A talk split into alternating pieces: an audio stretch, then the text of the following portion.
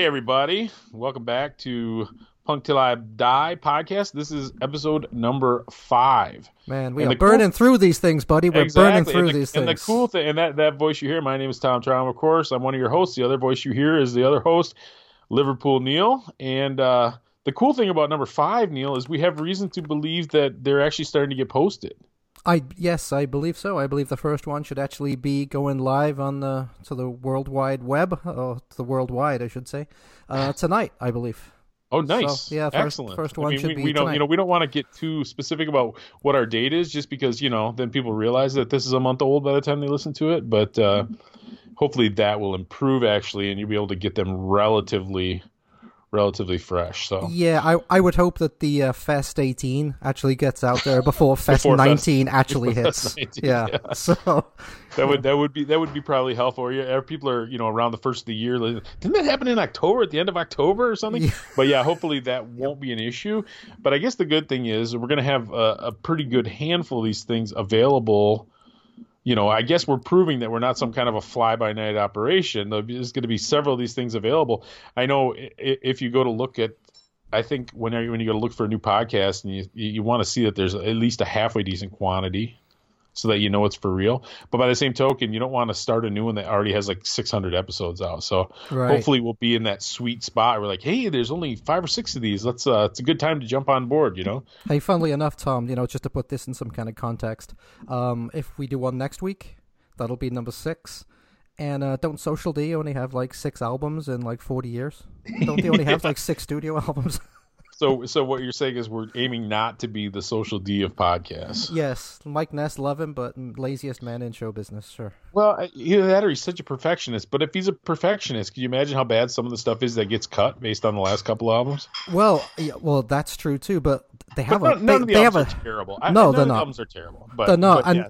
and they do have a ton of stuff out there in bootlegs and stuff, I like a, like two or three other albums worth of material. That's Yeah, that's there's a, like this European bo- box set, and I think we, I know we've talked about this in private, where it's literally like four albums worth of material that's never been released. Like before they did White Light, White Heat, White Trash, I want to say they did like an entire, more countrified album that never got released. right. And I think I, a couple of the songs actually made it onto one of his solo records, I believe. Oh, is that right? Okay. Yeah, yeah. Well, with, I on the saw on the stuff all extended. being repressed now. All I I just saw that the independent ones that were in the box set Mhm. um, have all been repressed by a label called Craft Recordings, which I wasn't sure about. I think we might have talked about this last week, but that I finally got something from, and it sounds great. So I have confidence based on what I've heard so far. So I'm gonna have to probably at least go grab Mommy's Little Monster. Now hold on a second. When you say it sounds great, what do you mean? What makes you say that? Well, I just think it's it's from the original tapes. Oh, it it's is. just a good sounding record. See that that pisses me off because the one I bought was not from the original tapes, clearly. So Well, you could just just buy it again. just yeah, for like the Hello and Mommy's Little Ones for like the Hey, fifth you know, you time. know, you know that Nevermind the Bollocks is a platinum record, but it's it's literally two hundred fifty thousand of us have bought it four times each. I think no. I don't you- believe that one million people have bought that record. I think it's just we just keep buying it. I had it on tape and I had it on CD and vinyl and you know eight track, reel to reel. Now Tom, Tom and I both belong to the same group on Facebook. It's for like old, old, old punk rockers called Yeah, I, Punk's I, Not Dead. Me in my mid forties, I am literally like a babe in arms. In yeah, you're group. the youngster. But what I was going to say fact, was, I'd say the average is older than you, Neil. Really, it's probably like sixty, don't you think? it's it's getting up there. But I was going to say, did you see one guy? He put up his collection of Nevermind the Bollocks um, vinyl. He must have had forty different copies of Nevermind the Oh, Bollocks from around the world so on vinyl. Yeah, I mean, it's I, I appreciate his devotion to one thing, but to me that's just crazy because I've seen people too. A lot of the Danzig collectors are maniacs. So you'll see somebody that has every pressing of Walk Among Us, every color variant, every cover variant of you know every vinyl color variant. It's like wh- wh- I I don't know. I, like I said, I can sort of appreciate the single mindedness of it. But by the same token, I just want like you know one nice play copy. And I guess if I found an OG copy, you know, for good money, I might buy it just for for that sake. But to have the the Dutch variant, but you know, I, I don't know. yeah. Now I'm going to go off on a little bit of a tangent here, but same same kind of thing. So It does seem like something one of us might do. Go off on a little tangent, but yeah, Yep. go ahead. So back in another lifetime, when I was uh, I was in semi involved in a in a skateboard company. This is going back to uh, late nineties, early two thousands. Okay. Um, it was called Cold War, and No, we were in right. we were in touch with uh, the Groovy Ghoulies at the time Okay. with, with Kepi, and we actually made a coffin shaped Groovy Ghoulies skateboard deck. Oh, cool. And uh, we only pressed maybe like 250 of them. It was it was it was a cool little deck. It was a nice rider Okay. and stuff. Um, but the three members, three three uh, founders of Cold War, that was me and a couple of my other buddies. Um, like the normal deck was red, but we made like Okay. a special gold edition. Um, Okay. that was just for the three of us. We only made three of them, Mm. and and then we all signed them. Hmm. And uh, so I so I had one, and believe it or not, there was a Groovy Ghoulies collector who co- who collected everything that the Groovy Ghoulies ever did, like every Hmm. pressing, all that kind of stuff, like you said. And having the skateboard deck wasn't enough for him. He wanted one of the gold ones. So I actually ended up send- selling him my gold one for hundreds of dollars. So Huh. crazy, Do you right? regret it? Uh, no. I, No, I, was gonna say because that hundreds of dollars is long gone, and you'd love to have that thing hanging on your wall, right? Uh, no, because I have one of the red ones. I have just one So of the got, like, production ones, so that's No, fine. no. Do the other? Are you still in touch with the other two guys, or have you kind of lost? Um, I'm yeah, I'm still good friends with with one of the other guys. Yeah, and I never did know the third guy too well, but Okay. yeah. I don't know if he's still he, he's probably just lost his in the midst of time because it. Yeah, well, know, that's what I was gonna say. You probably would have lost it anyway, moving around over the years, right? yeah. And with the number of decks I have, as you know, the number of old Yeah. '80s decks and stuff, that one wouldn't be one that I would put up. So, Hmm. you know. But anyway, I just thought that was funny that someone was such a massive collector that they had to have, even though the guy obviously didn't skate, he needed to have this Groovy Ghoulies deck on his wall, I guess. Well, it is, you know, it is easy to get ob- obsessed on something. And, you know, you and I both admitted that recently, and it's gotten worse. And I think it's gotten worse because we've kind of been trying to get each other to listen to stuff outside of our comfort zone. But this, my, the Discog rabbit hole, Oh, like it- yeah. it's like a, it's like a bloodlust. And the stuff that I've been going after mostly lately is not even super expensive, but it's all this 90s stuff that I was big into when I when I was a real young adult. And it was so easy to get and so cheap. It was literally like three dollar postpaid seven inches back in those days, you know. Right, right. What kind of stuff? And most of them, most of them still aren't terribly expensive, but you know, one leads to another, and then you're like, oh my god, and it it it it, really can get out of control. And I'm in a I'm in a bad place right now. I'm like a like a junkie, but what are you gonna do? You know what it is? I think it's because I reorganized my seven inches in those boxes like you got. And they got the empty boxes, so they got I to be got filled room. up. See? That's exactly Yeah. right. I got room in like one of the boxes is packed, but the other one's not packed yet. So I gotta, I gotta stick something in there. So it, so uh, this kind of leads this leads us to a good spot to where we uh, last week we had each other listen to some things as has become our little bit of our our one kind of continuously running Theme. tradition, I guess, across massive five five massive episodes. and uh, and I've had you listen to a couple of different things that you didn't like, but then the last couple I've been a little kinder, and it's been these kind of great smaller Michigan bands that put out these really great seven inches, and that was about it. And I believe you've bought at least two of those now, right? I bought both of them, yeah, which shows I I really like both of them. Yeah, And I have so now the stuff you've given me has been a little more obscure and a little more expensive, so I actually haven't yet. But I would, That's I would definitely pick up the. If the price were right, I would definitely pick up what you had me listen to this week, which was a UK band that played sort of a West Coast hardcore sound called the Stupids. right. The Stupids, yeah. And And I, I had you listen to the Evil I had- Nun. yeah. Well, it was Violent Nun. It was their first Violent, EP. I'm sorry, Violent Yeah. Nun, which is uh, it's just about as ridiculous as these little Southern California hardcore bands that were putting out, you know, one seven inch and sort of disappeared. Even though the Stupids have a pretty impressive discography. They do. Um, they Look actually this pe- guy got a lot of stuff on there. yeah, they actually ended up putting out about five studio albums, something Yeah, like that, I believe. full-lengths. Yeah, yep, yep. Um, so what did you think? Dude, so so so so I love this. Was this their first seven inch? It was. It was their first release. Yeah. Okay, so I th- I think it was great, and I like the first song was like about the Elephant Man or something. That was probably my. There was there was two Man. Yep. stood out. The one was the Elephant Man. I can't remember what the other one was, but it's funny because they definitely play like a West Coast hardcore kind of sound. But when they, but occasionally they kind of go back to like a throwback British kind of punk oi sound too, like the old old fashioned. It's like they slip back to that if they're not paying attention or something. It's like when you're trying to hide an accent or something, Right. Right. and you you'll like when you get mad, you'll still go back to it. I found But, it uh, interesting. at the, I found I bought it at the time when it first came out, and I found it because I was still living in England. still was- living- yeah, that was so. I came back from the states in late '84 and was in England till like late '85. So that was right in that one year period when I was living in England still. So I was getting maximum rock and roll and all that stuff. Right. And someone mentioned them. You know, it, they were mentioned as being a UK, I mean, a US style, you know, UK band. So Meanwhile, you had been exposed to a lot of the U.S. Yeah. bands being over here. Exactly right. So I was super interested and that's why I went to the, I think I said last week, I went to Probe in Liverpool and bought it and um, loved it, loved it ever since. And actually, I wrote to the guys because that's what you did back then, right? There'd be a contact sheet and you'd actually send them a letter and they'd send you a letter back. So I actually Send you some up. send you some stickers. Exactly, stickers and stuff like that. So, in fact, the band Doggy Style, I don't know if you remember them, they actually sent me Yep. a t shirt. They actually sent me a t shirt and a tape just Huh. for writing them a letter. So, anyway, uh, yeah, the stupid. So I wrote to them. Tommy wrote me back, who was the drummer and also the singer, which is unusual, right? Okay, yeah. Yeah, um, three piece. And um, I actually ended up meeting them. I went down to skate because they were all skaters too. So I went down to London and met them and skated because they were they were down in Ipswich, I believe. So I took a train down there one day and uh, we spent a weekend so in to put it London. into so to put it into perspective, how far is Liverpool from London? Um, it's like a phew, I miles. mean, it's quite a ways, right? Yeah, it's like a three hour, three and a half hour train journey. Okay. Yeah, which for England is massive, right? Because they don't well, they don't view distance yeah, well, see, say you're, we, we you're do. in uh, Liverpool's in northern England, Yep, northwest. Yes, and sir. and London's more or less central, south. no, it's south. yeah, south southeast. central? Okay. Southeast. South central, Southeast. southeast. Okay. Yeah, yeah. So, but it's funny. Like back then, you would never dream. Like Manchester's less than an hour away, and uh, but I would never dream of going to a gig in Manchester. Whereas No, here in just- in Chicago, like that, foreign that would- life. yeah, and that would be like going to one of the suburbs in Chicago. You know.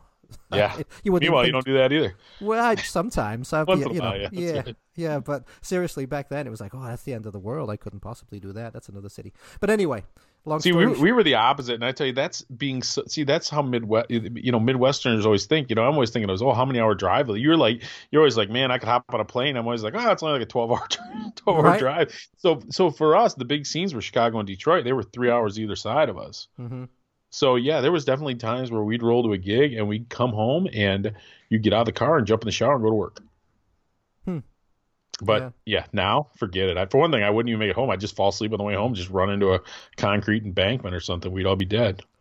Yeah, you won't go to a show down the road these days. Sometimes, if they, you know, Yes, it depends. Yeah. Depends how much they're irritating me with their BS. Yeah. Anyway, I'm sorry, I cut you off. Where, where were you going? No, so anyway, so I went down. Actually, met those guys. Uh, we went and skated one weekend over London, and uh, had a really good time. And then when they actually toured the states, like when I went back, I went back to the states in uh, late '85, and I think they toured the states in '86, and they toured with Die Kreutzen.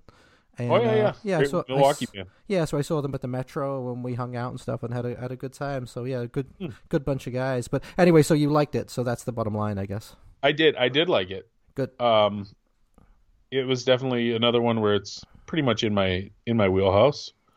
Um, so yeah, it makes me sad that some of these records are so expensive and so hard to get, but I'm sure I'll run into it someday. Well, I think it's been reissued a bunch of times. I think it was even Is on? So on might be able to get CD, on CD or something. I think they were they, they reissued. It. I opened that. up the disc discogs, but I closed it up. But anyway, Yeah. cool. But anyway, do So- you want do you, do you want to play a song off of it?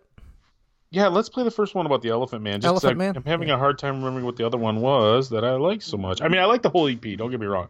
I didn't think it had a dud on it, but there was a couple. Of the first one, and there was another one later on that I really uh, was drawn to. But, Yeah, I think Elephant Man is probably my favorite. It's probably my my favorite song on the thing too because they were making they always used to make fun of the Elephant Man. They were a high comedy band too. There was lots. That's of, one of uh, those things that I mean, do kids even kids even have any idea what you're talking about with the Elephant Man? I mean, it was before either of our times, really. The movie came out in like '81, I think. Oh, oh yeah, yeah, yeah. That weird movie. Yeah, yeah. I think that was David Lynch's first major movie. I think the first one was Eraserhead. Oh, okay. And then the, that one, let me see. See, even I'm looking at the song. T- see, that's the problem with you. You know, I put my headphones in, I put it on YouTube, I listen to the whole thing a few times, but I can't remember. If you don't look at song titles, it's not like the old days. Listen to a record where you're sitting there staring at the song titles. Right. So, yeah, let's do the Elephant Man. Okay. Sounds cool. Okay, so this is the Stupids with Elephant Man.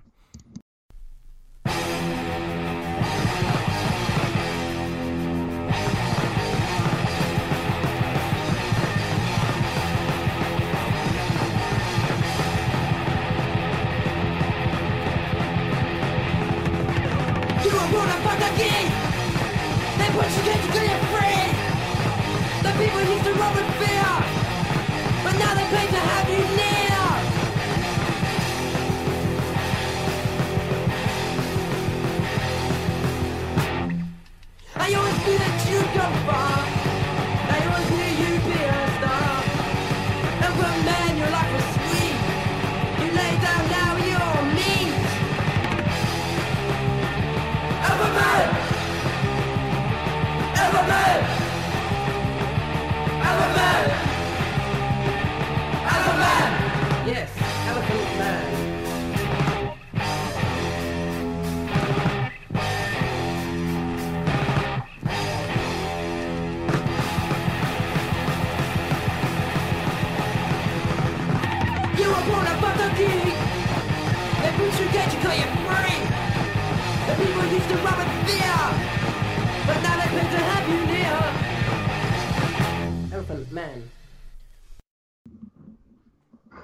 Okay, there you go. Hope you enjoyed that. That was uh, the Stupids, Elephant know, Man. Yeah, off their first EP called Violent Nun, which is uh, well worth list, uh, looking up if you've never never heard it before. Um, now you had me listen No, to. no, okay. Now there, there was, there was. So it was the, and, and I'm gonna, yeah, I'm gonna like, one more thing on the Stupids. Okay. because I'm, it, it might seem silly even to ask you, but so there's not a lot of Catholicism left in England, and there wasn't at that time, right? Uh, no. Oh, what? We're- You talking about the Violent Nun thing? The nun, I'm asking about the nun image, or would the, did the Anglicans have nuns too? Uh, no, no. I, I don't know. I don't know why you're fixating on that. Really, I think the only reason they, I'm just, I'm just curious. I I think the only reason that they called it that was because they found this funny image, and um, if you've never seen the the uh, the cover of the single, Oh, oh, it's a, oh, it's so- actually a nun like trying to get out of a car. It looks like a policeman is trying to help her, and it looks like she's tripped or something. So it looks like she's like kneeing him in the balls. Boy, So that is a hideous I fate. that- Okay. I think I think that's why it's called. So they just Nun. okay. So that, that's cool. I was just I was just curious. I'm like, is this like a like a trying to be American thing? Because you know there was a lot of that kind of imagery going around in the early '80s. You know, the guys like Winston, uh, the guy who did like the Black Flag stuff. I know he loved to use those kind of images. Right? Yeah, Raymond Pettibon. No, no, I don't yeah, think so. I. What's- I what were the two guys? It was P- Raymond Pettibon, and then was the Winston Winston Smith. Those Winston two. Smith. Yeah, yeah. I was going to say Winston Churchill. Um, Winston Salem. no, Yeah, I, those were the main. But anyway, okay. So they okay. They, there's no there's nothing to be. No, I really don't think there's anything deeper than the fact that they thought the image was funny and decided, decided Well, you know, to we were, we it. were. I was having a little online conversation with some with some folks about something. Oh, John, uh, John Gentile podcast, you know, mastermind of the Punk News podcast. Yep. He made a joke on one of our closed groups about how the unsubstantiated rumor was that Circle Jerks were getting back together for Punk Rock Bowling, which we'll talk about later.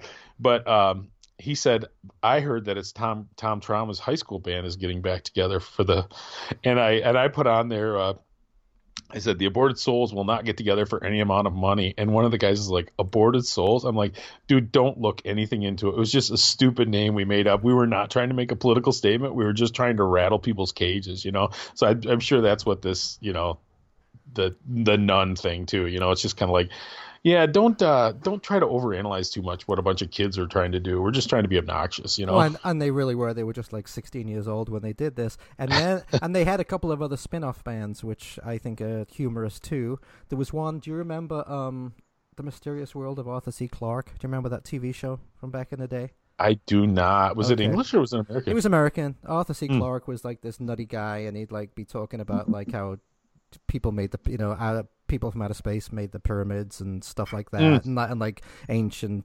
Uh, was he was he serious or was he yeah, he was a little wacky. He kind of like a he was- Ripley's Believe It or Not, except for on acid? Yeah, exactly. So, Hmm. um, so they had a spin-off band called Arthur, Arthur C. Clarke's Army. So like a JFA, like a Jodie Hmm, Foster's gotcha. Army thing. So it was Arthur C. Clarke's Army, and they also had another band called the Coolest Retards. So that's not politically correct today, but that was what the name of the band was in 1983. Made me giggle though. Yes, the Coolest Retards. All right, I'm sorry. Now go go ahead and talk.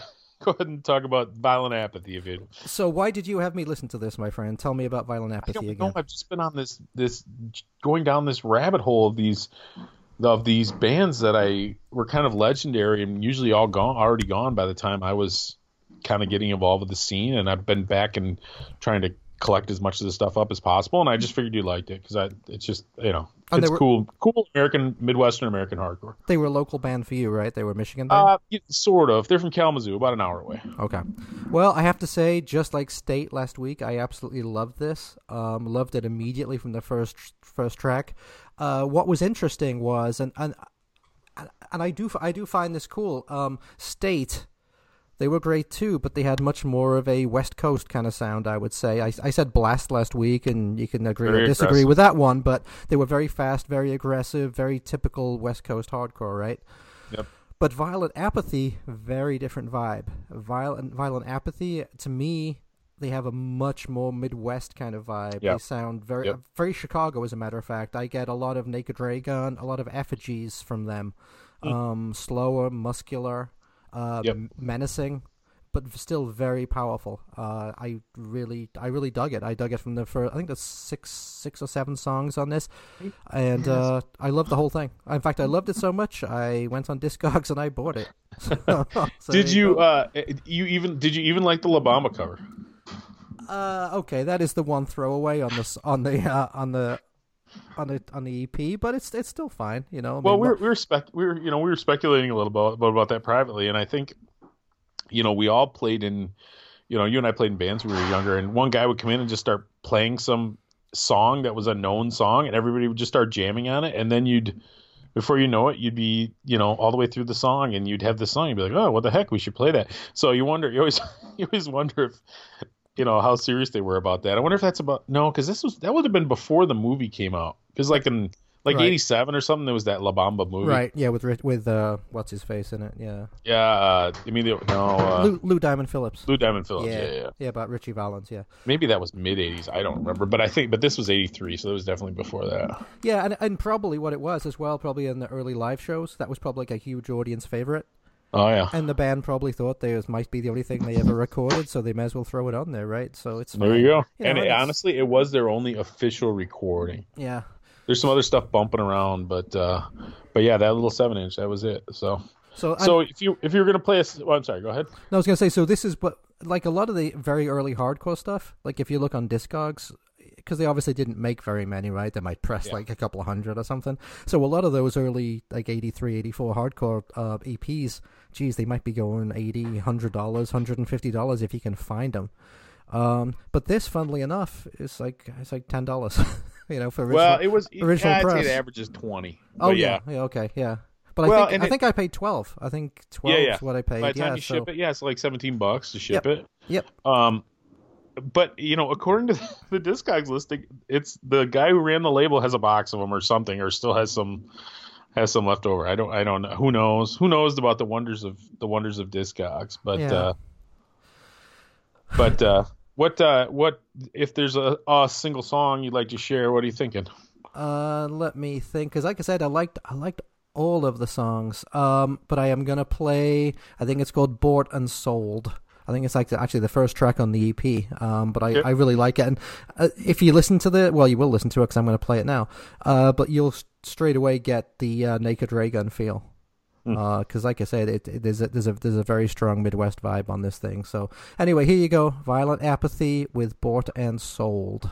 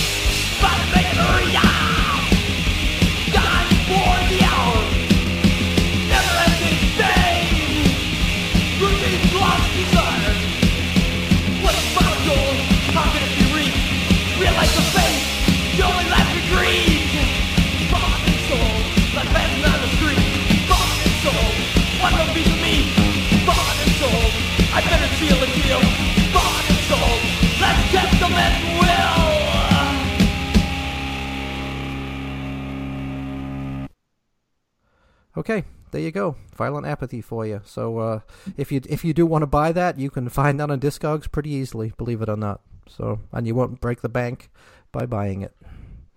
Well, I mean, you know, seventeen dollars is no small amount for a seven inch, but for an '80s collectible like It's a, that, it's yeah, a piece of history, my friend. It's a reasonable. piece of history. Well, so are you. Thank oh, that's Yep, I don't quite know how to take that. There you go. All right, Well, you know, you've seen a lot of it over the years. I have. Oh, there's the dog. yeah, she um, agrees. So, uh, so we, we made a reference earlier. I made a reference earlier about uh, punk rock bowling. So the lineup is out. I have never been to punk rock bowling. It's sort of a bucket list thing for me. Couple reasons. A, they almost always have a great lineup. Um, they definitely cater to a little bit of an older crowd. Plus, it's in downtown Las Vegas, old old Vegas, which is has become a little too much like the strip, unfortunately. But it's still a very fun place to go. So it's it. I just think the experience would be great overall.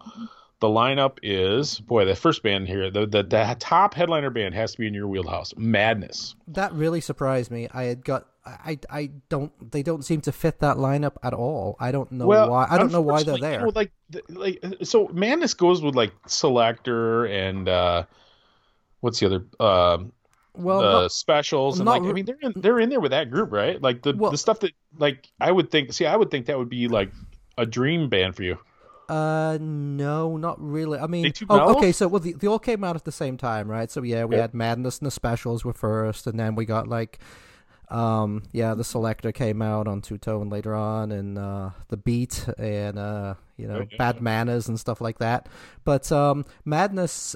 Uh, they had more of a like some of the other bands were more political, right? Madness always had a just a jokey kind of funny vibe to them, which was fine. They did it very very well, and they were a lot of fun. But they certainly weren't as serious as a band like Did, the didn't Specials connect were. didn't connect with you as much as the other ones. I mean, they're fine. I've got their first couple of albums, and they but they had some big hits too. They had some really big hits, and they would be on all the all the uh, variety shows, and they, they were on the Mhm. young. I don't know if you remember the t, uh, the comedy show, The Young Ones. They were on. Oh, that, yeah, yeah. They were on that twice.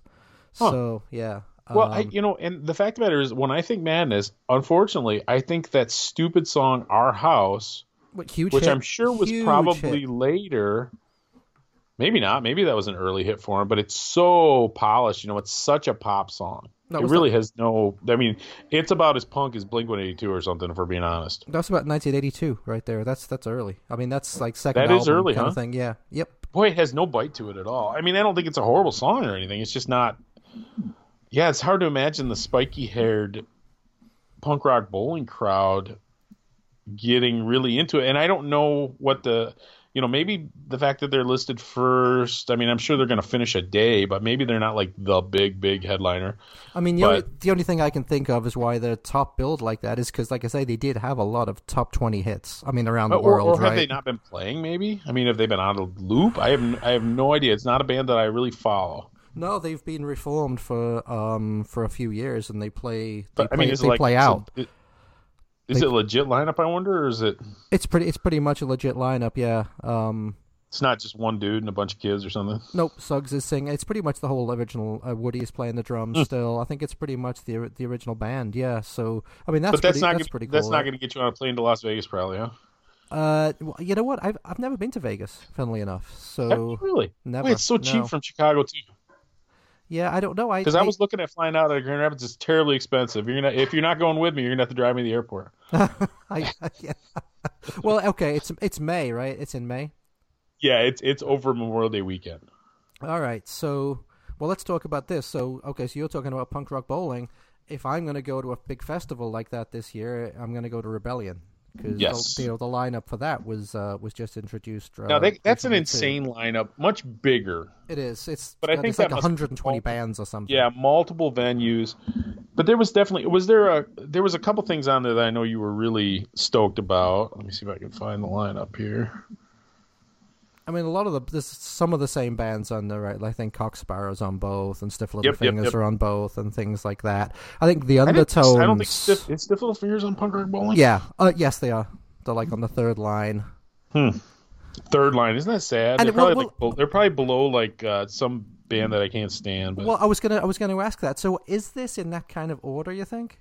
Like, okay, so they have Madness, Circle Jerks, Cock Sparrer, Mighty Mighty Bosstones, Streetlight Manifesto. There's no way Yes. Stiff Little Fingers should be below Yeah, I know, I Streetlight know. Manifesto. I, I, am not. I am not into that band at all. I know a lot of people are, but I told I'm. You know, I'm not even into first wave ska, let alone third wave ska. You know, it's just not my thing. I mean, Stiff Little Fingers are a, a legendary punk band for 40 years. I'm sorry, they they should not be on the third line of this. But unfortunately, w- but it, unfortunately, it comes down to draw.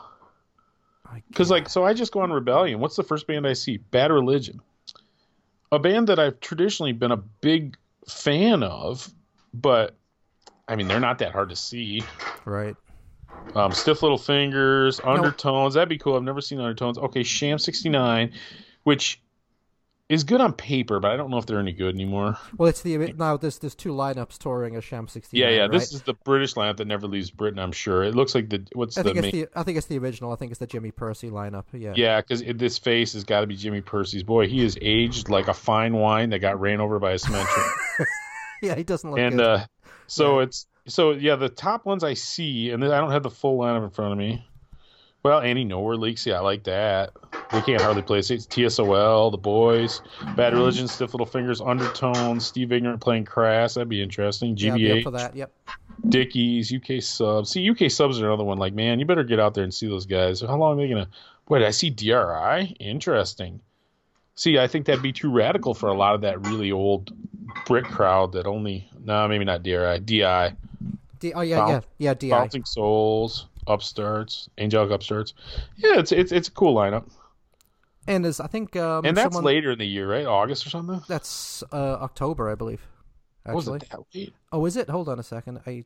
Uh, you might Nope. be right. You might be. It's August. Six you're to right. nine of August. Yeah, you're right. August. 2020. Yep. Yep. Yep. Wait, that's funny. They got all these bands booked. It's you know, eight months away. How many how many people that are supposed to play that are going to be dead before the? Oh, what a terrible, terrible thing to say. What is the matter with you? Now, well, the- the, other. Yeah, one of the, go ahead. One of the things that tickled me, I went to look at tickets for this, and um, so you can buy your, you know, your early bird ticket or whatever it is, you know, to get in for the full three. It's four days actually. It's four days, Yep. and um, but they also have a ticket. You can you can get a ticket on layaway. it's, I- it I think seems like, punk rock bowling does that too. that seems like a very old fashioned kind of thing, right? So you can pay like Well, 20 it's just it's just it's literally you just put it on your credit card and it charges you over four months or something. Yep, yeah, you pay you have to pay like thirty quid a month or something like Well, that. Well, it's funny because yeah, they're months. not. You know, these things are not geared towards the broke. Right. Oh, look who's playing. The Stupids are on the bill. Are they Huh. really? Yes, they are. Oh, dude, you think they remember you? You got to go. You got to go the day they're playing. Well, I know that Ed would for sure. Ed Shred. I, I mean, I know your your schedule. You know everything. yeah, You know up in the air. everything gets screwed up at any Yeah. point. You got family crap and whatever else. You know. So, but yeah, I hope you. I hope you're able to make it. I think that'd be a ton of fun. So let's let's just, let's just look at this a second. So we got yeah, Bad Religion, Stiff Little Fingers, Sham sixty nine, The Undertones. That's a very odd start of the bill right there. So, are you are you a Bad Religion fan or no? I don't know if we've ever, ever asked you uh, about they're that. o- they're okay. Um, They're I- they're they're '90s albums to me. They're um, they had about four in a row that I really really like: Generator, Against the Grain, No Control, and Suffer.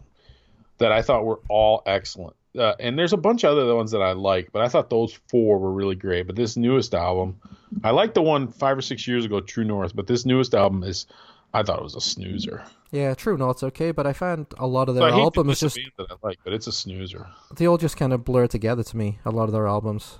Uh, yeah, But I, I- all I all I can think is maybe they don't they don't play England very much, and that's Yeah, why and be. that's why they're heading now. Well, that's what I wonder if that's the same thing with Madness at Punk Rock Bowling. If there's just a band that doesn't get over here to play very often, yeah, true. but maybe they, I don't know. And But it's always interesting too because you get these bands that okay, say they're headlining a festival. So Bad Religion's headlining a festival. If Bad Religion is playing their own gigs, they're headlining like two thousand rooms, right? Rooms that seat two thousand, yeah, that's or maybe even less. And it's the same thing with you know all these bands.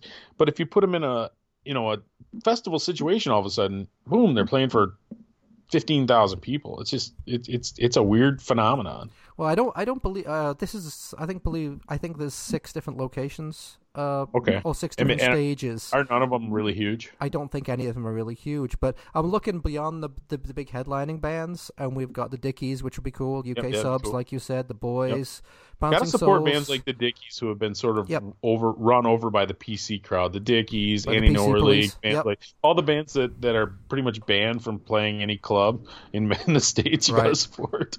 So we got TSOL, Conflict, that's good. Scream, Toxic Reasons, Toxic Reason, that's cool. DI, Wow, that is. Wonder who's in the band, that band anymore. Peter and the Test Tube Babies, MDC, Oh yeah, yeah. yeah, they're they're still pretty vicious. Vibrators, 999, Newtown Neurotics. I'd really be into seeing them. Check out the Uh, Tories. Yep, fantastic, fantastic band. That's the only I know by them. Channel Three, Mau Mau's. I mean, Channel 3's cool. Vice Squad. You got Vice Squad halfway down the list here. Uh, No. just crazy. They were like UAK eighty two band, Vice Squad, uh, yeah, and they're still going. female They're, singer, they're still going, still putting out, uh, still putting out new stuff. Female fronted, Yep. chick singer. Female, yes, and a very beautiful young lady she is. Yes.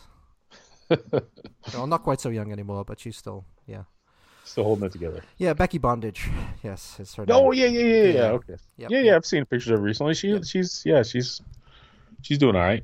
So I mean, anyway, so I'm doing go- better than Jimmy Pursey. Yeah, oh my, yeah, yeah, yeah, yeah. Um, so, but but of course, and this is nine months away, so there's a very good chance that there could be some other bands added to this that Yeah, will, that and some will drop off, and some yeah like are the exploited supposed to play because they'll drop off. exploited and not listed on here at all. Which I mean, I don't have anything. I, I would I would actually love to see the exploited. I've never seen them. I know a lot of people think they're a joke, but I I really like some of their albums. But they have been, you know, and I don't mean to give them a hard time because Wattie obviously has had a lot of health issues, so Yeah. they they're sort of one of those. I think they book everything and then just see what happens. Well, I th- and I think that's probably why they can't possibly book nine months ahead of time because they don't know how his health is going to be, right? So that's probably why they're not on here. But I wouldn't. It wouldn't surprise me at all to see them added. You know, come next summer that they'll they'll get They're a- added or They're a something like punk that. bowling type band too. Hey, so have you ever seen? Have you seen the exploited? I assume. Um, I have not seen the exploited. No, Haven't never. you? Really? No, no. Um, do you like them or not really? Um, I like that for the first couple of albums. I do enjoy. Um, I must admit, when I left England in like 80, 83, I was like, uh, the exploited are just stupid kind of thing, you know. But now I've now I've come to, yeah now I've come to appreciate. Well, to me, it was always like the one time they were on top of the pops doing Dead Cities. To me, it always seemed like, oh, if Benny Hill was to do a punk rock impression, it would be Mm-hmm. just like that, you know. That's kind of how I felt about our Casualties here in America. The band The Casualties. It's like, Yes. well, if you need a punk band for a movie, Yep, exactly. you'd want it to be The Casualties. Yeah. Um, I liked. Okay, so there was a couple albums in the '80s. Um, I think back to back. One was called Horror Epics, and one was called Let's Start a War. Let's Start a War said Maggie one day, or something like that. yeah, I know the Let's, one. Let's Yep. start a war. Let's start. it. I don't remember. I've got them all. They're all in the basement. But uh, I like those two, and they were early '80s. I think definitely not their first period. Well, they went a bit metal, didn't they? Yeah, a little bit. Yeah. But I just I don't know. The horror like I said, I like those two records. So and I and I bought all the later ones too. Um but yeah, they definitely got metally Yeah. towards the end. I think once it was just Wad, you know, I, I think he, it went from being like a typical situation where it went from being a real band to sort of a singer and some hired guns, I think. That's very true. No, that's very But true. I mean, that happened to a lot of those bands. That's not so unusual. Yeah. But yeah, I would I would still love to see them. I, I not that I haven't I, I had some chances for being honest, but I just never. Okay, so now, now I look back and I say, boy, why didn't I go to that? But at the time, I'm sure I had a pretty good reason for not going to it. Either I didn't have time or I didn't have money or who who knows. But so let me ask you this: so of this punk rock, so you're thinking of going to punk rock bowling this year? I I think about it every year, but I it's last year it was not a possibility. This year it's a more realistic possibility. Because to me, this is like the the weakest punk rock bowling lineup I've Oh, a couple in years a while. ago, last year or two years ago, they had at the drive-in. Uh, Well, and like I said, it's it's more than that. It's a, it's about the whole experience. But looking But- at this, looking at this lineup, who is it that okay, that, so, that, that so excites you? I, I, would love to see the Circle Jerks reunited, and I know they've they've had a bunch of different lineups over the year, but I think this is the three quarters at least. I don't know who's drumming, or actually, I, I don't know who's missing, but I know it's three quarters of the group sex lineup, the original, the OG. no, it's, it's not. It's not. Um, the bass player is that guy, the actor guy that was in uh, that was in Repo Man. I swear it said that was three quarters. No, I saw. Was I saw the. I saw the. Uh, I saw the lineup um, of who's in the band. It's just Keith. It's Keith and what's his face and Greg, and Greg then and then is his name Zander Schloss. Zander Schloss. Yeah, he was like the he was like the actor from Repo Man, right? So he was like the fourth or fifth bass player, I believe. Oh, was he that far along? Okay, Yeah. wasn't on the. And um, and then the, yeah, the, they haven't said who the drummer is yet. But I mean, But not, still, I mean, it, it's a, a legit lineup. Um, it's a lineup. uh, are you are you a fan of that band or not particularly? Circle Jerks, I love the first two albums. Thought the third album was okay. I saw they were actually Yeah, I think the third one's better than the second one. I think Wild in the Streets is a considerable drop off from Group, Group Sex. Sex. Uh, the I, I like Golden Shower Hits. It's the pacing of it's a little different, but that was definitely the blueprint. That Golden Shower Hit sound was definitely their sound going forward after that, which I do like those all the rest of the records too. But okay. Um, yeah, they were actually the first hardcore band I think I ever saw. My friend Tom took me to see them at Cubby Bear in '83. So, yeah, they were all over the place. They Yeah. toured relentlessly. So, which album would that have been if it was '83? Would that have been um, Wild in the Streets? Wild in the Streets. So okay, so the first one was like eighty, right? Yeah, Group Sex was Group Sex was 80, 81, Yeah, And Well, then that's, that's and that's- then Wild in the Streets was only a year or two later. It, that might have been Golden Shower. Oh, let's see. Let's go to let's go to Discogs and see if I can not Golden buy. Shower might have been eighty four. Let's see if I can not buy something. What year did Repo Man go? oh, look at that! I bought something. No, yeah, I opened it up and it just started ordering. it just said it order. Well, I have it open up with my list of wants. You know, because you can make a want list. Yeah. So that's what it opens up with for me, so I can see who's selling what, so I can spend a lot of money. Um, Group Sex eighty, Wild in the Streets eighty two, Golden Shower of Hits eighty three. So So it probably was Gold Shower Hits. Uh, yeah, depending on when that was. I, it was like October, I think. I know it was it was later in the year, so they were probably doing a combination of Wild in the Streets and Golden Sheriff hits. And um, and yeah, you heard me right. I saw him at Cubby Bear, so that was that's right across from Wrigley Field. It's So that's been gone a- for quite a while now. Oh no, the place is still there. That's it's a big bar, but they don't really have shows anymore. Oh, okay. Uh, and oh, that still was- there. Okay. Yeah, Cubby Bear is still there. It's a yeah, it's a Didn't get swallowed up by by million dollar condos or gastropubs or something, huh? No, not yet, but it's probably owned by someone someone to do with the Cubs, I would imagine. Because otherwise, yeah, otherwise they would have knocked it down and turned it into something more trendy. But uh, it's I'm sure it's owned by by a multimillionaire or something. But it's it's still there.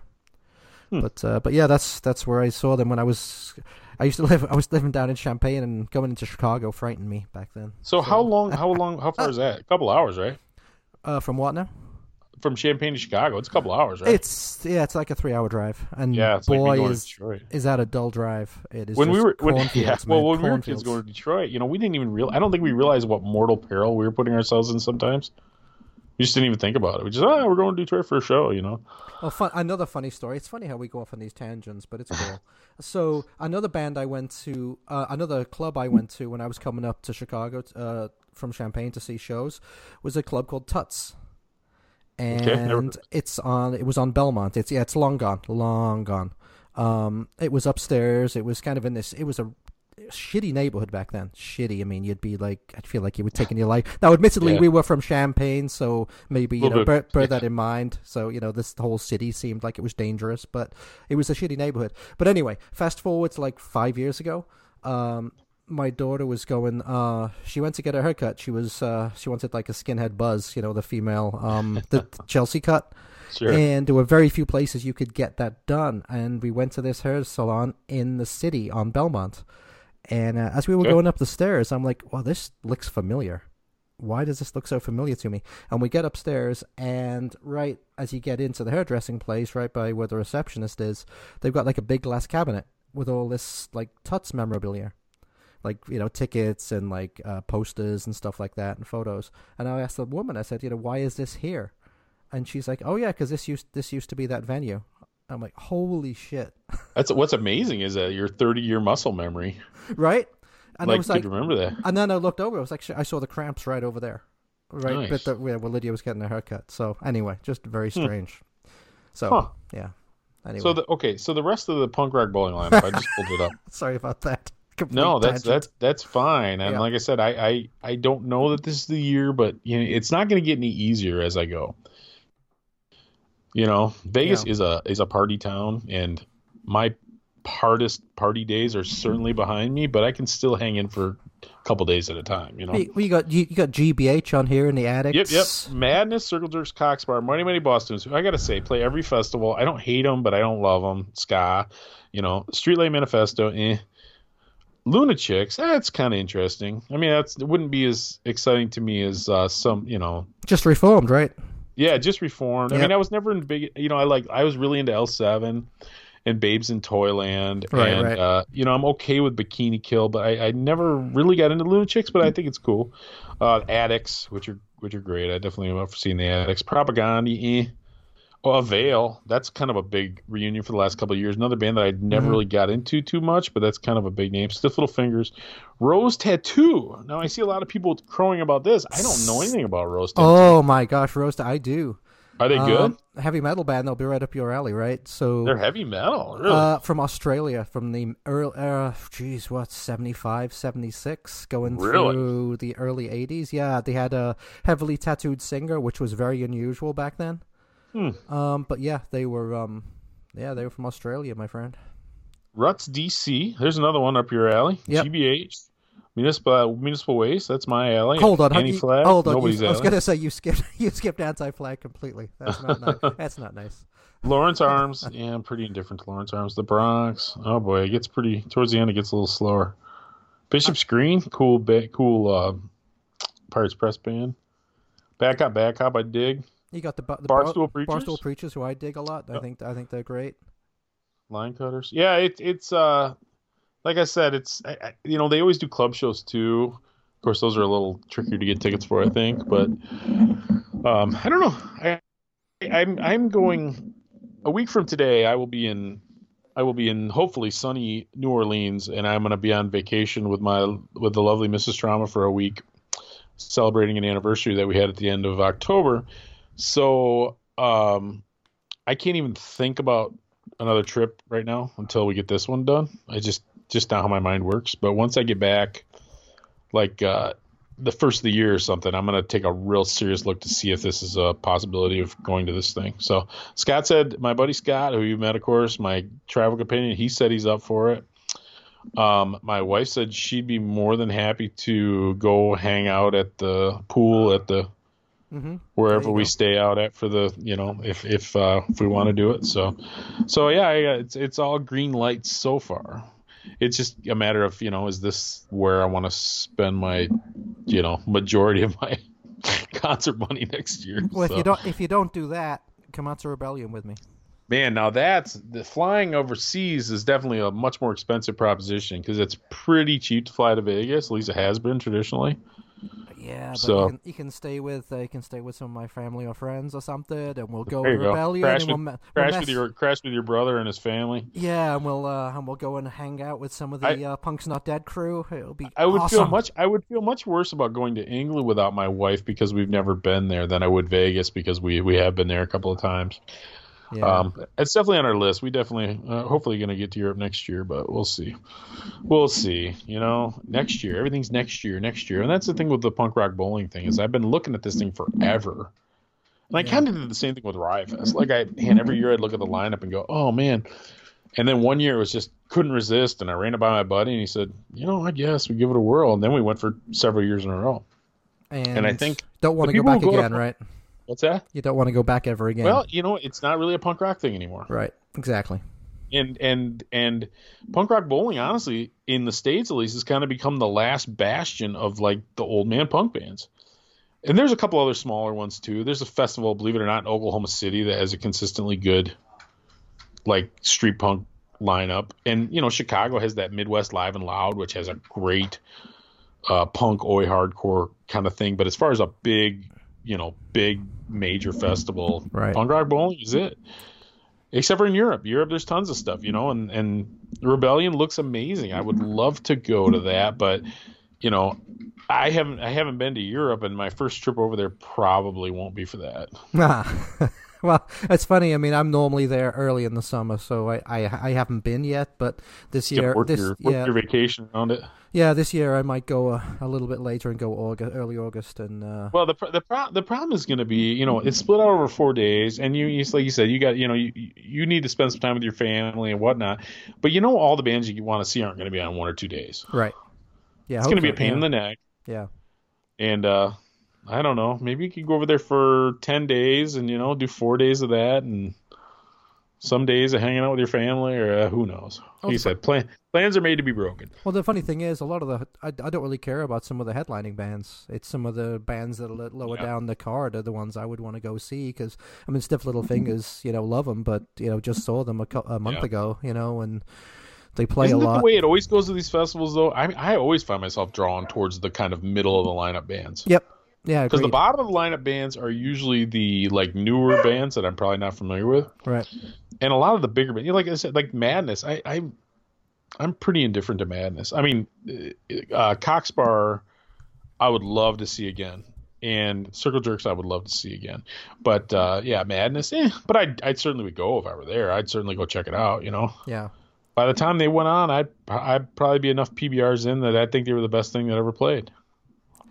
And I think one of the things about Rebellion too, it's the camaraderie, and it's the. I tell you what, Yeah. you better take some money because I've seen some of like the record fairs and stuff like that they have Oh, on the yeah. grounds of like you know lots of super rare punk rock stuff. You know, first pressings of uh, Sex and then, Pistols you, but then you got to get them. and- Then you got to get them home too, which is Well, a pain. well, you can either send them or you got to make sure your suitcases don't get overweight and all that. Well, if you're buying if you're buying singles, you're fine. If you're buying like uh, you know God Save the Queen on A and M for like you know five thousand pounds, you you know you'll be able to get in your suitcase just fine. You know. Is that see? Is, is that only five thousand pounds? Isn't that like thirty thousand or I, something? I think you're thinking of Anarchy on EMI. oh yeah, I'm thinking the one they only made like only like ten Yeah. copies survived. Yeah, yeah. Uh, but I, but yeah, but you will find records like that there. Believe it or not, you will find that stuff because I've I've seen one of the guys on uh, on the Punk's Not Dead forum actually is one of the guys that sells that stuff. So, Hmm. yep. Yeah, that's definitely definitely too rich for my blood. Yeah. But anyway, let's uh, let's break this up a second and uh, Okay. play, unplay another song. Do you have something you wanna you wanna listen to, my friend? Yeah, so so we're getting towards the. uh we're, we're you want you want me to play it? You just want to play a song? Okay, so we're getting towards the end of the year now, and you know we've been kind of, and eventually we're gonna have to have a serious talk about what our favorite records were this year, whether it's our favorite five or our favorite ten or our favorite one thousand or whatever. Mm, for me, it's gonna be play five. But go on. And well, I've definitely heard some people say that there wasn't it wasn't that great of a year for punk rock. And I, I'm not going to say that it was the greatest year, but there were definitely some cool older bands that put out solid new records this year. And the first the the ones that come to my mind, I always I always really liked the Boston bands. I was a big fan of Gang Green, the Freeze, Proletariat, and all that. The Freeze and the Proletariat both put out records this year that were at least good or very you know very good. I mean, it's not going to probably blow your mind. I mean, these are older guys at this point. It's not going to have the same effect that it did when they were in their teens or twenties or whatever. But I really liked the new Freeze record, and I think we should play something play something from that. Now, when did that come out? It came out earlier this year. Okay. You should definitely check it out. And a matter of fact, I'm gonna in a little bit when I tell you what you need to listen to. I'm going to uh, have you listen to something new that you probably probably hadn't had a chance to listen to. Let's do uh, the title track from the new Freeze album. It's called "Calling All Creatures," and it's it's really cool, old school, classic, you know, kind of melodic punk rock. They never really got like into the. They never really went down the metal road. And although they were sort of associated with the hardcore scene, they were always more like a punk and roll band. So, yeah, let's play The Freeze, Calling All Creatures. Cool.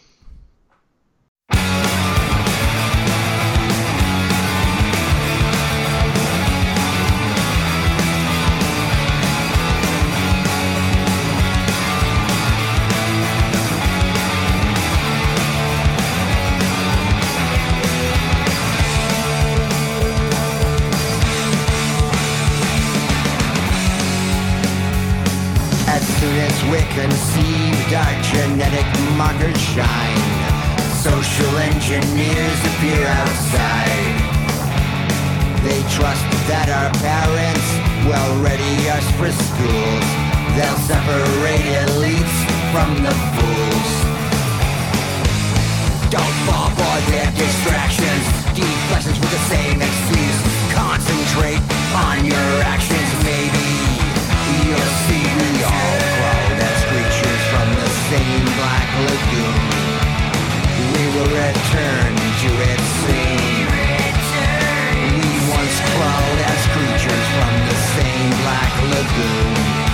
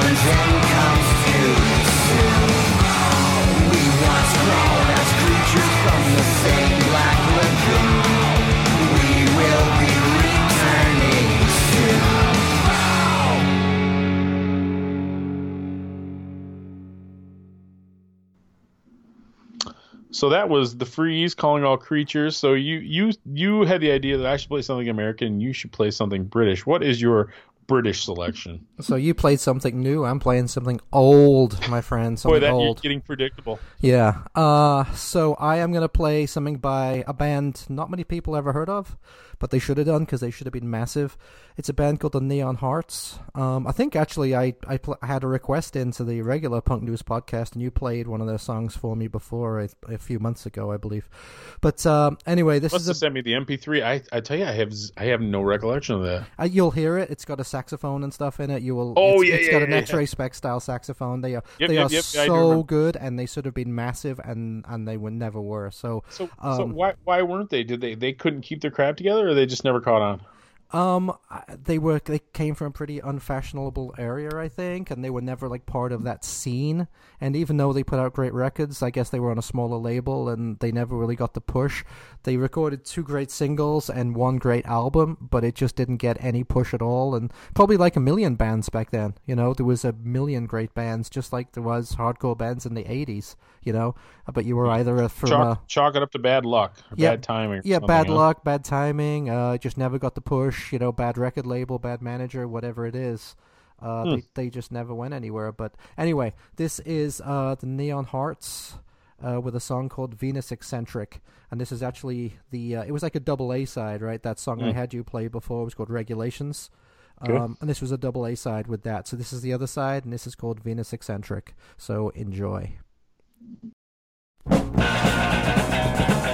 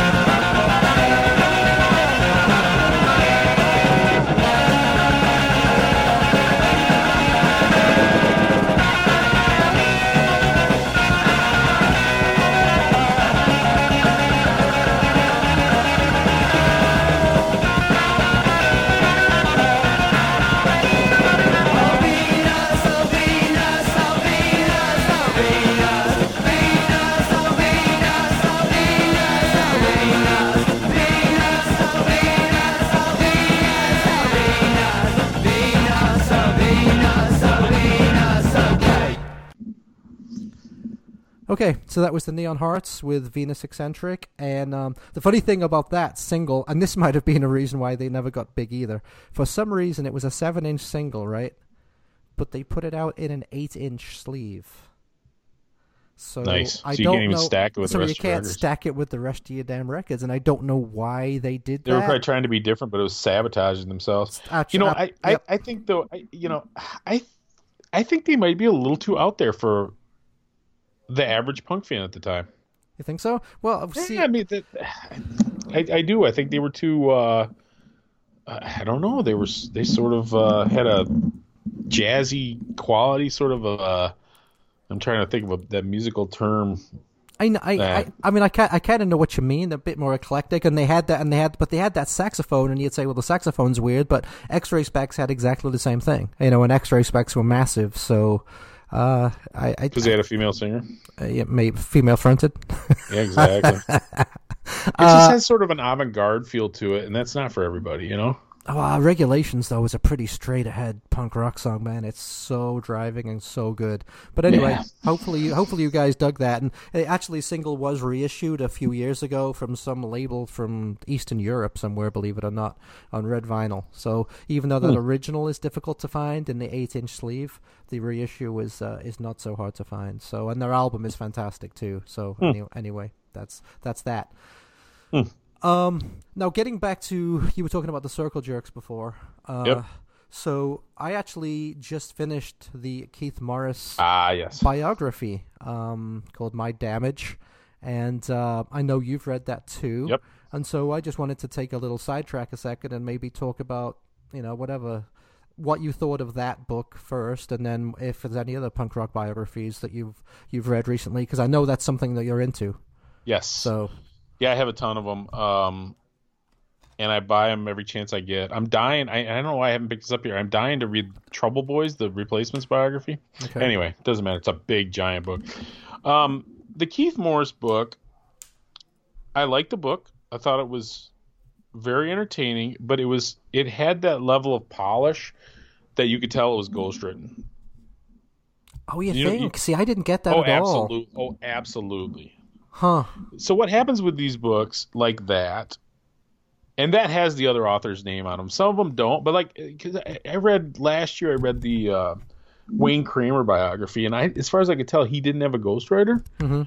but what happens with a with a guy like keith morris that has a ghostwriter it's not like keith morris writes writes down his book and then he gives it to the author and the author edits it or something what happens is a guy like keith morris sits down and he talks into a tape recorder for 800 hours and then somebody else makes it into a book. So while i really enjoyed the book it, it, it was had the same kind of quality of, as a record that's a little more produced than i like it even if i like the band.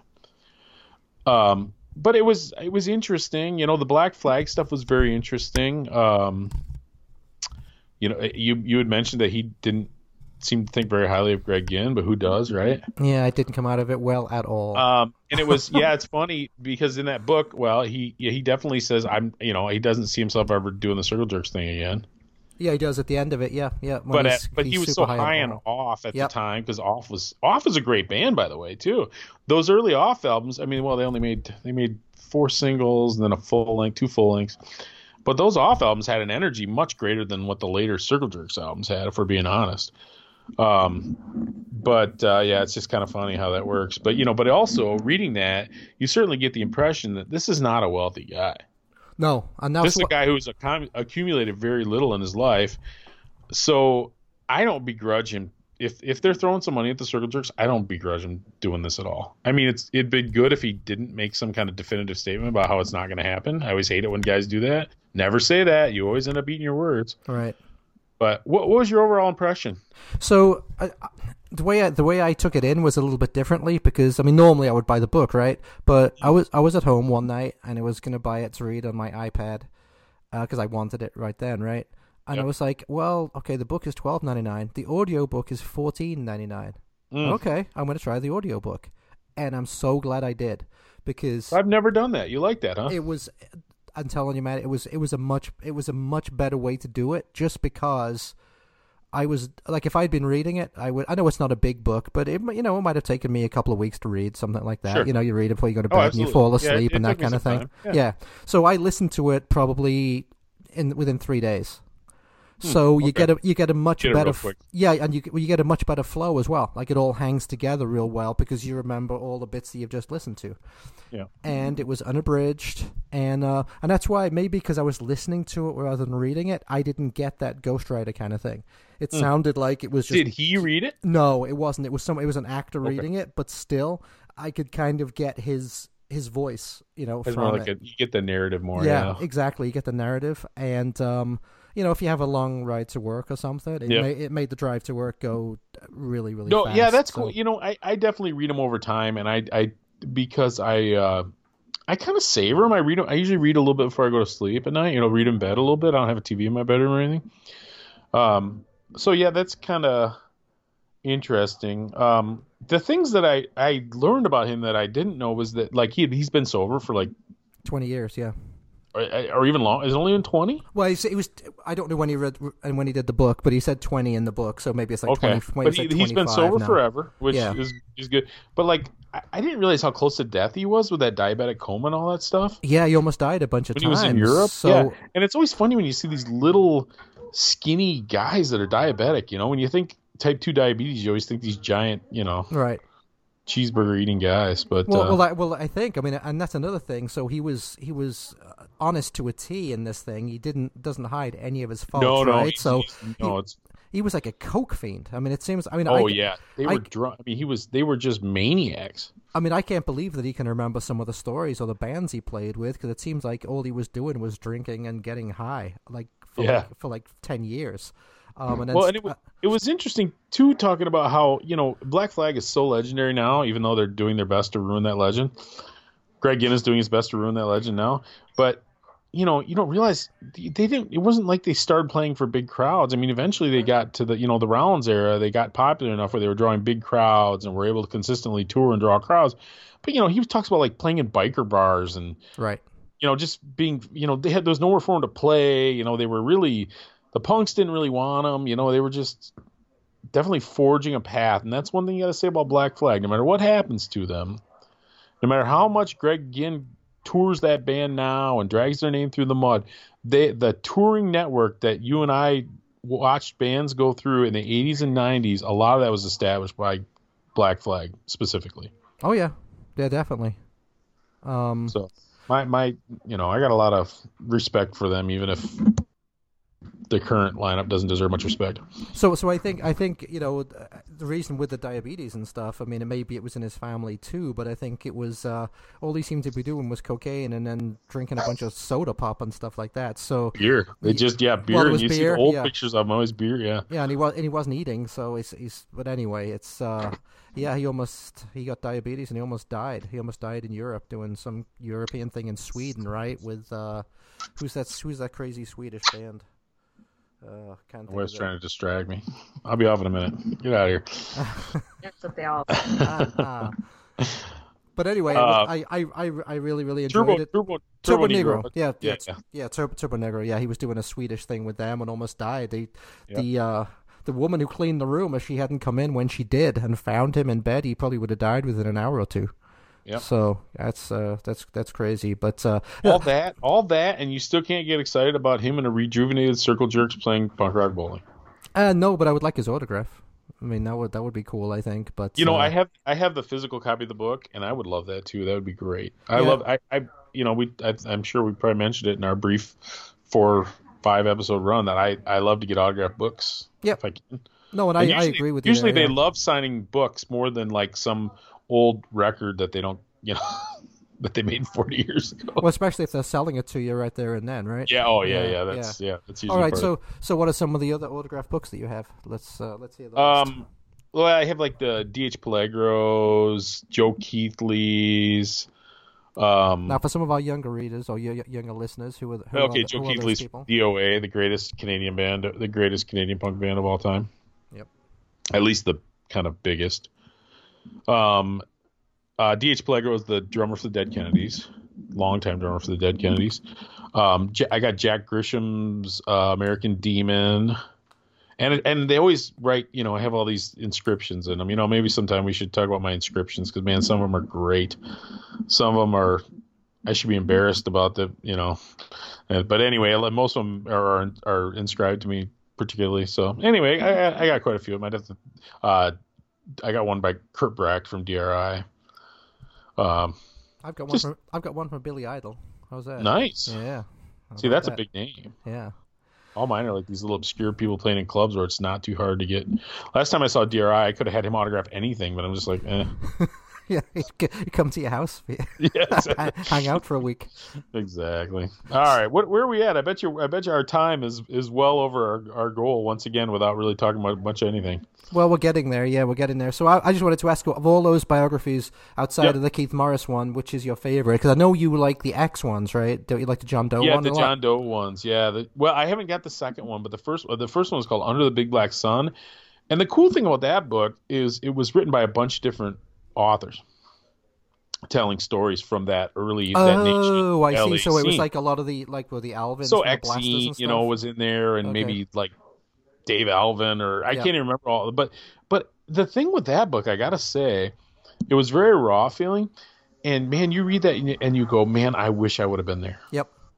Not Yeah, that I don't, you know, not that when you read the Keith Morris thing, you're like, man, I wish I would have at that biker bar in 1981 where they thought they were going to get murdered or whatever, or 78 or whatever it was.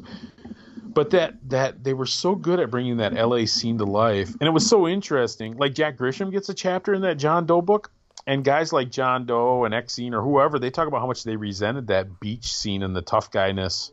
No, Keith Morris says that. Yeah, and his Yeah, so too. Jack Grisham Yeah. writes this funny chapter about, you know, we just wanted to be accepted like everybody else. You know, playing the ta typical Jack Grisham being a wise ass from TSOL. Because they were, TSOL were a different breed, man. They were big, athletic, jock types who just beat on everybody. Yeah, he was supposed to be a And that an early asshole, LA yeah. scene, that early LA scene was very artsy fartsy. Oh, it's just like London. Yeah, when Yeah, when or New York. In, yeah, in you know, the New York scene, you know, with the exception of the the Dead Boys and the Ramones, that New York scene was very artsy fartsy. I mean, television, holy cow, those guys could play their instruments like crazy. Yeah. Well, the Dead You Boys know? are from Ohio, so Yeah, yeah, but yeah, yeah. Yeah, But I know I know what you mean. I I know exactly what you're saying, though. Yeah. but they were one of the few that were sort of like aggressive, sort Yep. of nihilistic. You know, what would kind of what would lead to hardcore within a couple years. You know, Yeah. Yeah.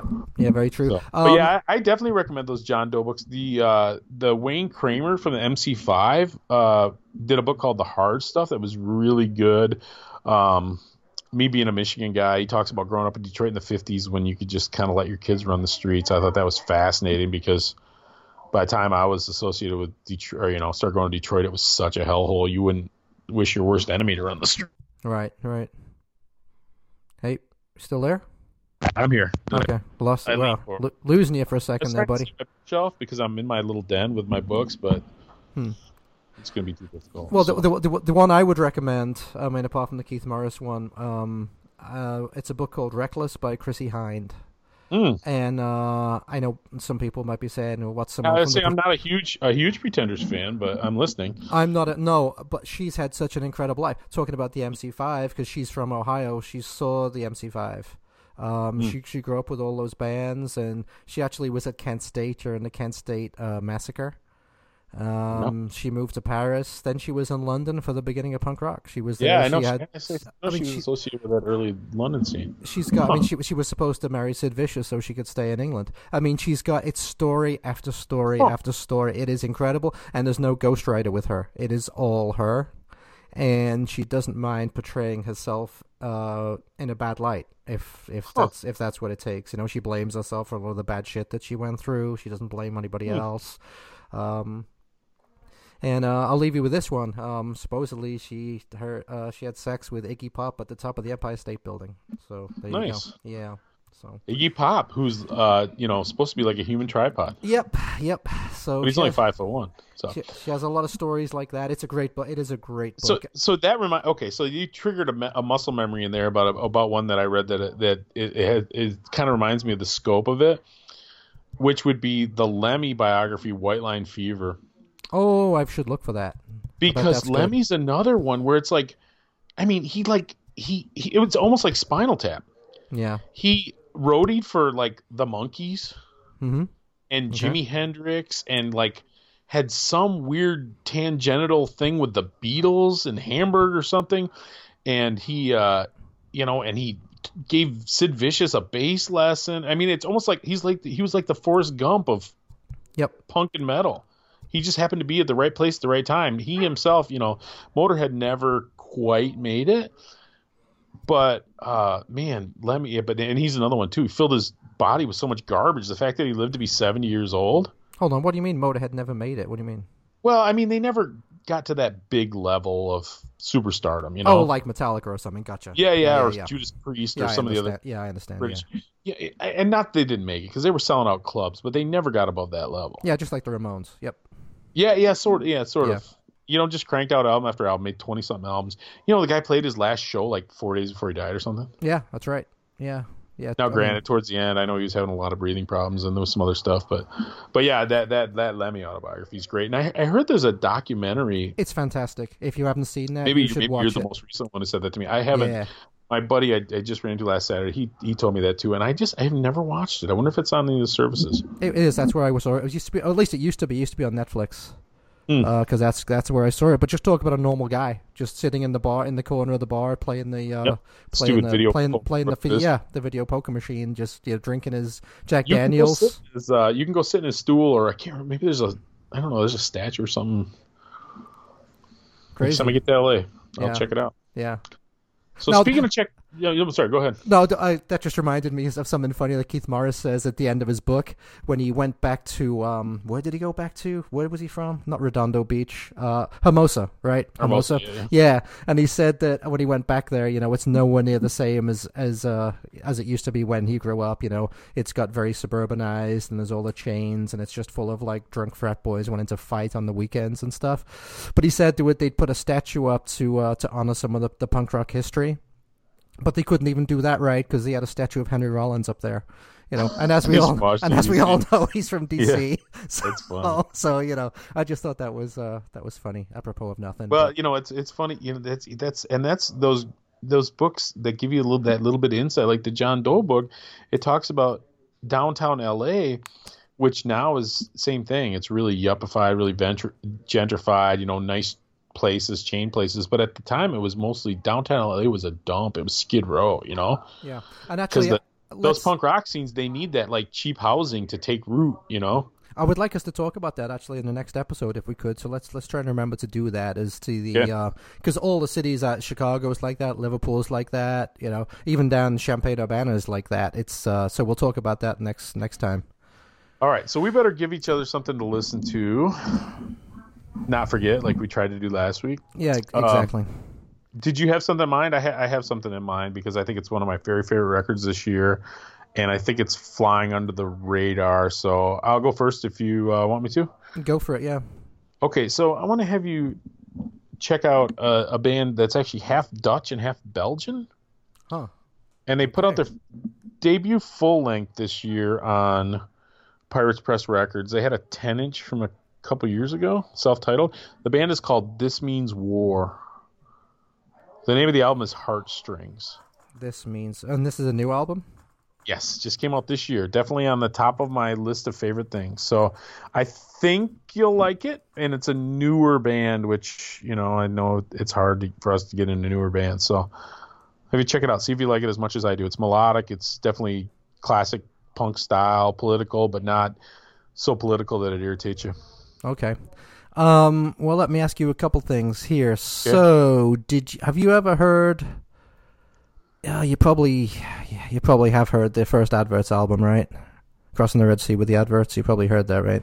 That's the one with Gary Gilmore's eyes and all that on it? Actually, Gary Gilmore's Eyes is not on the album. no? it's funny because, but it's been repressed so many times that they that they you know it's been included with singles and B sides Oh, at the okay. end. But that would that was not on the original album. No. I so I'm familiar with that, and there's another single. There's a couple singles that I'm familiar with, and I think that's it. So I'm really not super familiar with them. They had a female bassist that was kind of attractive. Gaye Advert, yeah, yeah. She's uh, she was a, she, huge Lemmy fan, as a matter of fact. Now we're getting Nice. back to Lemmy, but yeah, But no. no, that, that, that, hey man, that sounds Well, do you, I'm right. To me, it's one of the top ten punk albums of all time. Um, Really? And it's got it does have singles on it. It has the first single, "One Chord Wonders," which is an that's the one I'm punk thinking classic. of. One Chord Yep. Wonders. Yeah, Yeah. Then it also has "Bored Teenagers," which was a single, and "No Time to Be 21," which is a single. Hmm. Um, and "Safety in Numbers," as a matter of fact. So it had a lot of singles on it, but it didn't have Gary Gilmore's eyes. That came out like a few months later. So One Chord Wonders is actually the one I was thinking Yep. of. But okay, Brilliant, brilliant song. So I'm going to have you listen to the first. I want to.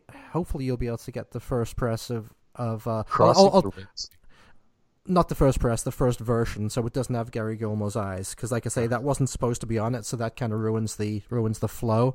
Um, But anyway, yeah, crossing the Red Sea with the adverts. If if people haven't heard it, it's one of It's the funny. Looking for the essential. first, first pressing digitally. Like, well, yeah, I, okay, I misspoke, but you know what I mean. Um, no, not, I, know- I know exactly what you mean. not It's the just- one with all the all the B sides. It's just funny the world. it. It's funny the world we live in. Yeah, yeah. Because well, see, but it is it, it is you know, people will probably be saying, well, what does he mean? Why is that important? Well, well it is important You want because to listen to the 12 track original album or whatever? well, but, eh, because that's the way the band wanted it, right? The band recorded Yeah. the album and they put the songs in a certain order because that's the way they wanted to they wanted it to go out, and Yeah. so. Um, it annoys me when you'll see like American represses or something, and it'll have like eight extra tracks on them and stuff, and the, the order of the songs have been messed around because that's not the way it was supposed to be listened to. Yeah, you should So- never change the order of the original songs. Even if you do track a couple tracks in the end, you should never mess Right. with the sequencing. And that's something that American labels used to do all the time. They did it with the Clash, they did it with Generation X, they did it with the Only Ones, and I don't know why. I do not know why they did that, but anyway, Some guy in a, the office had to justify his own existence. yeah, that's a that's a that's a rant for another Hmm. show. So All right. All right. We better call it a wrap then. Yep. My family's getting very loud in the background. I'm going to have to join the party. So, all right, buddy. but so hey, sounds good. Oh, the, the email address. email address punktillidie77 at gmail.com. And go. hopefully we'll have a Facebook page and stuff like that soon. So uh, we'll let you know when that happens. Sounds good. Thanks for listening. We'll talk right. to you all next week. All right, buddy. Yep. Bye, All everybody. right. Bye. Sounds good. See ya.